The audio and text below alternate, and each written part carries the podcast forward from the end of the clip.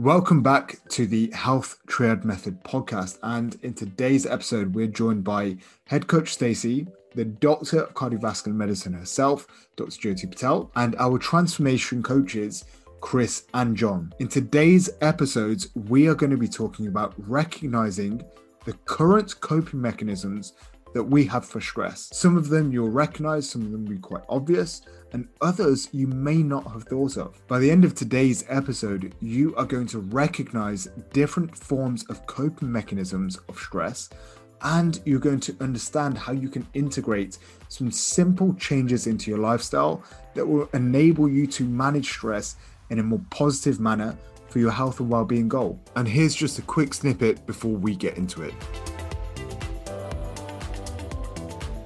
Recognize that you are feeling something, recognize where you're showing it's showing up in your body. Don't always think you need a solution for it, and then have a tool to actually express it.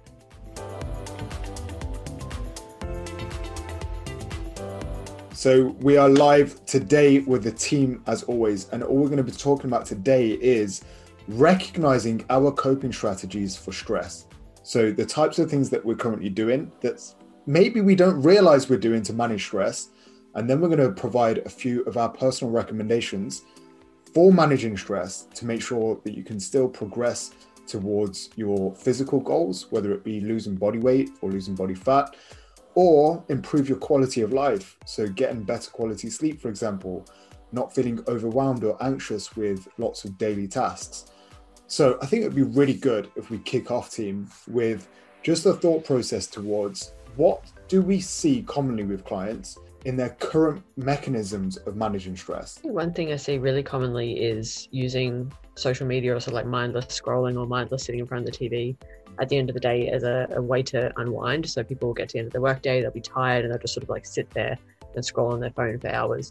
And like, there's nothing wrong with spending a little bit of time on your phone, obviously, especially if you're talking to people and you're socializing. But it's very easy for that to then become like, oh, it's 11 p.m. and I haven't done anything. I haven't got ready for the next day. I haven't done any of my mindfulness work. I haven't got, you know, my sleep schedule is behind now. You know, it's, it's easy to fall into that loop of then letting it impact everything else. Yeah. So that scrolling is just what what do we see it as more of a distraction technique for potentially what they're really feeling? Yeah, I think it's, it's a very good distraction, obviously, because that's what it's designed for. It's designed to keep your interest and be short and sharp and give you that little like reward which people are looking for at the end of a stressful day. So I think it's a combination of probably the two of those things.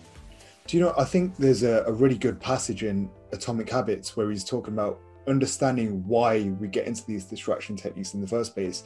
And certain apps appeal to us for different reasons. And I think there was one sentence or one passage that you discussed. Well, actually, what social media provides us is a way to feel connected. So we feel connected to other people and other accounts which potentially means that we haven't got that feeling of connectedness within our life.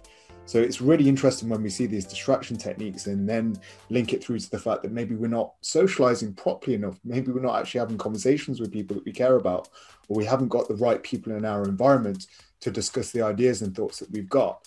So then you do get trapped in this like loop of just scrolling endlessly and mindlessly and not really knowing what to do with that energy. But then that distraction, what takes us away from something positive we could be doing for ourselves. But same with the TV. So same with Netflix, same with this series and these binges that we have with just watching TV. I see this really commonly with people, but I think it'd be good for people to understand it's not a bad thing, but what is what is your current strategy trying to tell you? What's that deeper thing that it's trying to tell that you're missing out on? So I think that's a really powerful one, Stacey. Is there any other things that you guys see pop up um, when you're talking to clients and recognizing these uh, current coping me- mechanisms? I think training can be a big one. People using that as a stress reliever, sort of, you know, getting in the gym, almost that sort of taking themselves to sort of punishment levels because they find that's a way to, you know, um, get out of the system. But then we've got to understand that training itself is, you know, it's a physiological stressor. So if we're putting too much of the wrong kind of training on the system, we're going to go backwards um, and quickly reach that kind of point of diminishing returns where there's no longer any benefit to our training. We're just adding more stress and probably exacerbating the issues um, that we've currently got. Man, we see that all the time. I, I think that's a, a big one. I, you would probably see it quite often as well, Chris, with people being in the gyms spending way too long per session, or that almost that junk volume coming to the to the fore there. Yeah, definitely. Just doing work for the sake of it, often because there's uh, a lack of direction, or it is just that feeling of the more time I spend in the gym, the less things I've got to deal with, sort of outside of the gym as well.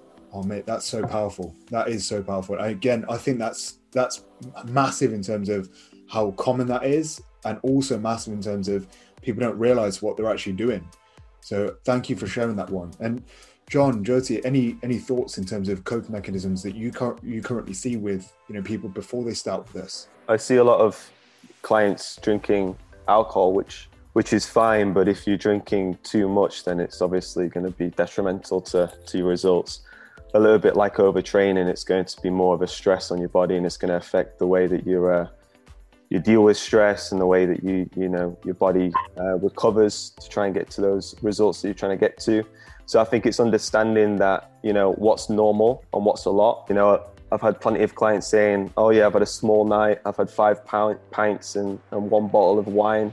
Now that's a lot. So I think it's just understanding where where you're at with that um, and just controlling it in a positive way. But it's not a bad thing to, to drink alcohol, but just, you know, not not a lot. This is look. This is really interesting. Like one person's not a lot versus another person's not a lot. It could be completely different.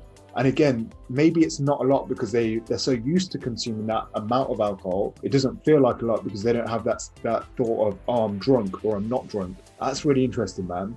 In fact, there's a few questions that I would, pull up on that. Like, what sort of things do we see when somebody is, you know, drank before they've gone to bed or drank in the evening as their stress reliever? I think if you if you're drinking a lot, obviously that's an added amount of calories. So if you're wanting to lose weight, um, that's that's going to be a problem. Even if you wanted to gain weight, it's going to be the wrong weight. Um, I think then if you're drinking a lot of, of alcohol, then you potentially will be eating um, foods that that aren't you know the best quality foods. Mm. Um, I know one of one of my clients he, he'll go out uh, have a, have a drinking session and then go get a McDonald's after that. So it's just calories upon calories, and then trying to sleep is going to affect the quality of your sleep. And sleep is a huge cornerstone of getting the best results that you want. And if you're not sleeping right, you just your stress is going to um, get affected by that as well. And we've seen studies on on lack of sleep and that actually driving people to you know, reward behaviors. So not only are you going to be massively overeating on the evening or massively over consuming calories on the evening, it's the next day you're still driven to eat other foods that are going to drive that kind of dopamine response. So it's really interesting the kind of knock on effect of just having a few drinks in the evening, not really understanding. Maybe that could be the blocker to, to long term success. Yeah, so I think probably what all of us have seen before is sort of stress eating. So when a client is highly stressed, that they find that there's almost not even a thought process and they just reach out for maybe it's chocolate, biscuits, crisps, something that isn't as nourishing as other foods. Um, and it can often lead to just overconsumption and you're going over in the calories, um, almost like comfort eating to relieve that stress um, we often often seen, and I think as as coaches we generally re- refer to the stress management team. One hundred percent, and I think there's there's varying degrees of it as well, right? So I think some people know that they're actually doing that, and I think some people don't realize that they're doing that until they start to become a little bit more mindful of, of their habits and behaviors, which is obviously something we do within our information gathering phase where we're trying to learn about clients and learn about uh, their current approaches towards nutrition. So I think that's a, a really valuable one. Um, I think it'd be really good if we actually could just go around and provide one of our maybe a, a leading stress relieving technique. Could be something that we use personally, or it could be something that we've seen work really, really well with clients that we've been working with. This is not necessarily a stress relieving technique, but I think it's sort of like a first step that's really important is just building that awareness, whether that is by keeping some journal or something like that to actually get your thoughts down because a lot of these things, like using the social media and the TVs, for example, there's nothing wrong with that until it starts to impinge on other things. So, you know, until you start finding like, oh, I don't have time for my hobbies, oh, I don't have time to train, and then you actually look back at your screen time and it's like, oh, where was that four hours that I didn't realize that I spent on my phone today? You know, so it's starting to bring that awareness to, oh, I'm spending more time on my phone than I thought, or I'm drinking more than I thought, or I'm eating more than I thought. That's the first step, and then you can start putting strategies in place. I really like that one. So build awareness and then start to create more positive solutions with the time that you do have available to you. I think that's that's really powerful. Um, any other ones that you guys use personally? I think building on uh, from what Stacey said, it's sort of knowing that like, the poison's in the dose. So it's not it's not necessarily the actual actions that you're taking, but sometimes the quantities of those actions. Mm. So you don't have to eliminate certain things that you're doing, but potentially just reduce your exposure to them sort of gradually over time, so they become less and less um, of a negative effect on your life. I'm, I'm just going to jump in because something came to my mind as, as you guys have been talking. And this is something I spoke to a client about recently.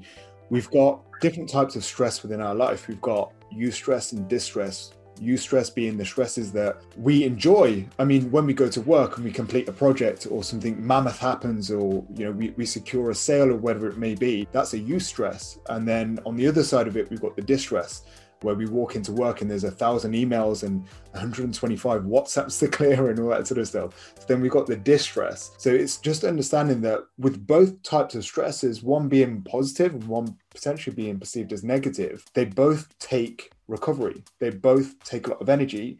Therefore, we need to recover from them. So just understanding that different types of stresses, while one might be positive and one might be negative, we still need to recover from them and create some form of solution or strategy around it. My thoughts are recognize the different types of stresses within your life, positive and negative, and just recognize that both will require some form of recovery pathway. So, yes, we can go and smash ourselves in the gym. Yes, we can go and do a lot of meditation and mindfulness on the other side of it.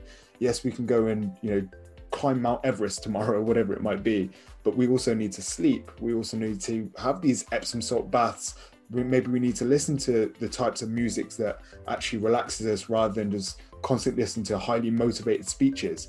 We've got to have that balance within life. So I think that's a really valuable point. Kind of jumped in there and disrupted the flow, but again, John, over to you, man. Yeah, I think, uh, like Stacey said, it's it's you need to be aware of why what you're doing, and and then why are you doing that I think one main thing, and it's a bit of a harsh one, is identifying who you're surrounding yourself with in terms of friends and family. And if those friends aren't positive or you, you know, not positive in your life and you, and you know that, then it might be a good idea to, to maybe just minimize or reduce time being spent with them and spending time that are a lot more positive. Oh, mate, uh, this came up on a, a, podcast I was listening to uh, recently where he talked the guy in question talks about a boardroom. So you should always have a boardroom of different people that you will listen to and you will refer to. So you might have somebody that you go and talk to about nutrition and health and well-being. You might have somebody that you go and talk to about business. These people are probably maybe five or ten years already ahead of you in different senses you might have somebody that's already got kids and already got maybe a, a family and maybe you might be single at the moment so you've got that person as a boardroom to actually ask questions to when it comes to relationships. So it's really interesting if we can be really selective of whose opinions actually matter, then we can take control of those inputs and filter out the, the negative comments that uh, aren't really constructive. So I think that's really powerful, man. Thank you. So I normally recommend doing things like breath work. And again, it you know, deep belly breathing. And it doesn't have to be for long, maybe one minute, but I find that you can, you can clients that do that find that their heart rate lowers, their blood pressure lowers, and they can do that one minute in the day, here or there, whenever they want, or even something like meditation. But is again finding something that works for you because I know a lot of people are scared of doing things like meditation or mindfulness because they feel like they don't they can't do it or you know they don't want to do it so finding something that works for you in sort of stress relief. I love that. I think we've had a, a client not too long ago that was trying meditation and kept getting frustrated that their thoughts kept wandering, right?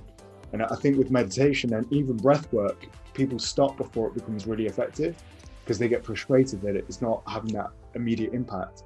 I think we've got to take a lot of the judgment out of those types of techniques. So if your mind starts to wander, just accept that it's normal for your mind to wander and just bring it back to the breath or bring it back to the mindfulness that you're choosing. So I think that's a really powerful one. There's there's one more that I'm going to share and then I'll promise I'll shut up. This one is really, really for me, this has been really powerful. And it's something that I've learned not too long ago. I'm talking about probably about a month ago. Just recognizing where your emotions are showing up in your body. And it sounds really kind of woo-woo, but when you're angry about something, like you will feel that within your body. If you just take a moment to just reflect on the fact that you are angry, accept it, and figure out where it's showing up in your body. So I normally feel anger right here in my chest. So if I'm going to get really angry about it, something, I feel it kind of rising up and it stays in my chest. If I'm fearful of something, if I'm scared of something, if I'm about to take a big step forward and maybe maybe there is a little bit of anxiety creeping in, I feel it right here in my throat. Like I can actually feel that sensation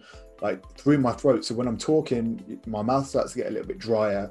I can't actually express the thoughts that were on my mind and it just kind of blocks up here. And same with joy. Like I experience joy, I feel it right in my belly. I can feel that surge of just happiness and I feel it right in my belly. So actually being able to re- like recognize where these emotions are showing up in your body, I think that's a really powerful tool because then you know what you're actually feeling rather than just having these just mixed bag of just everything going on. And something that again I've just picked up recently as well is when I feel the anger, don't get pissed off at yourself for being angry. Like accept that you're angry and just recognize, okay, it, you don't need to solve it. You don't need to have a solution for why you're angry. You need to accept you are angry in the first place. For me, recognizing it and when I'm doing my breathing, then almost breathing into it and exhaling out it's such a cool thing. I, again, you guys probably looking at me thinking, what the hell is this guy going on about? Um, what sort of course is this guy being on? But it's so cool, you know. Recognize that, recognize that you are feeling something.